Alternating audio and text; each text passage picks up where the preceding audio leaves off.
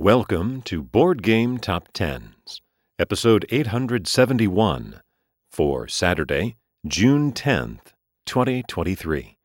This is the BGG Page Views edition. Repeating at number 20 for the second week, Terraforming Mars by Jacob Fryxelius, published by Stronghold Games, with 14,743 views. That is a decline of 299 or 2% from last week. Repeating at number 19 for the third consecutive week, Spirit Island by R. Eric Reuss, published by Greater Than Games, with 15,155, about 400 more than Terraforming Mars, and a decline of 3.4%.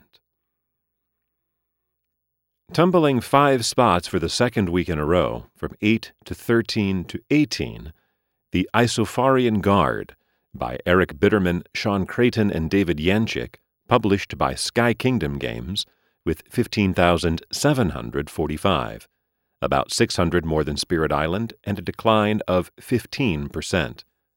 It is now down almost as far as it was three weeks ago, three weeks ago, when it was number 19. After two weeks in the top 10, dropping from 2 to 17, Dorfromantik, the board game, by Michael Palm and Lukas Zach, published by Pegasus Spiele, with 15,967, 222 more than the Isofarian Guard, and a big decline of 67%. After popping into the top 10 for one week, down from 6 to 16, Planet Unknown by Adam Rehberg and Ryan Lambert, published by Adam's Apple Games, with 16,007, just 40 more than Dorfromantik, and a decline of 45%. After two weeks at number 12, down 3 to 15, Brass, Birmingham, by Matt Tolman, Martin Wallace, and Gavin Brown, published by Roxley Games, with 16,485, nearly 500 more than Planet Unknown, a decline of 14%. Repeating at number 14 for the third consecutive week, Thunder Road Vendetta by Dave Chalker and Brett Myers, published by Restoration Games, with 17,377, about 900 more than Brass, and a decline of 3%. Now, Spirit Island spent three weeks in a row at number 19, and Terraforming Mars, two at number 20. That's not super unusual. These are long games, they're pretty low in the top 20, long running games, I mean. And so it's not uncommon to see them just kind of hang out for a while. But for a game that is sort of newly released, like Thunder Road is, to just be sitting there at number 14 one week after another, I think that is pretty unusual. Climbing 5 from 18 to 13, Biohack by Yofandi D. Indriana, published by Koya, with 18,108 about 700 more than Thunder Road, and a gain of 11%. After 10 weeks out of the top 20, vaulting from 28 all the way back up to number 12, Gloomhaven by Isaac Childress, published by Cephalofair Games with 18,938, about 800 more than Biohack, and a gain of 60% to the highest position it has seen since March 4th, more than three months ago, when it was last in the top 10, number 6. Uh, there's a very specific reason for it, which we'll get to in a bit. Repeating at number 11 for the second week in a row and the fourth time in the last six weeks, Dune Imperium by Paul Dennen, published by Direwolf, with 21,384, 2,400 more than Gloomhaven, and a gain of 5%, but not enough to get it back into the top 10. We do have four new entries in the top 10, three of them are debuts. Falling out are from 6 to 16, Planet Unknown, from 2 to 17, Dorfromantik, the board game, from 9 to 60, Metal Gear Solid, the board game, and from 10 out of the top 100, Iki. Our sole returning game in the top, you know, re entry, rather, re entry in the top 10, comes back after three weeks away and charged for the ninth time. Darwin's Journey is number 10, Simone Luciani and Nestore Mangoni are the designers, and it is published by Thundergryph Games. Had 22,732 views, which is 1,300 more than Dune, and is a gain of 63% from where it was last week at number 22, a 12 position climb. As for why it had a big jump, I couldn't really see anything in the forums that would suggest a strong reason for it. Maybe just wider distribution, maybe just more publicity, I'm not sure.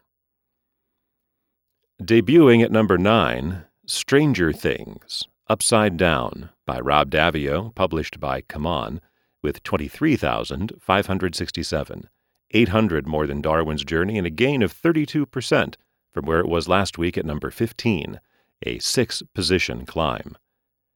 This is a cooperative game based on the TV series of the same name, Stranger Things. After two weeks at number 7, down 1 to 8, Ark Nova by Matthias Wigge, published by Capstone Games, with 26,700, more than 3,000 better than Stranger Things, though it is a decline of 6%.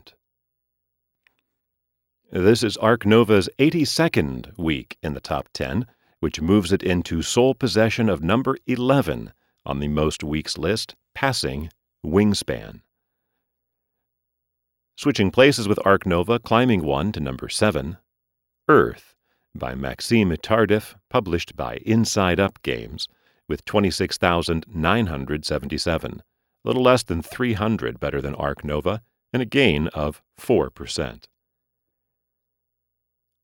losing one position for the third consecutive week from 3 to 4 to 5 to 6. Frosthaven by Isaac Childress, published by Cephalofair Games with 28,059. 1,100 more than Earth, a decline of 8%, and the first time Frosthaven has been under 30,000 during its current 30 week run in the top 10.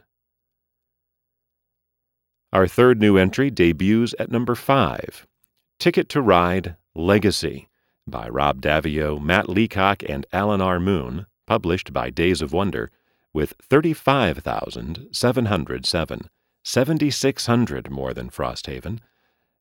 Uh, the subtitle of Ticket to Ride Legacy is Legends of the West, and it is a legacy game, which means it is a campaign game with uh, adjustable, destructible components, things that you can add, boxes you open, all the things you expect in a legacy game.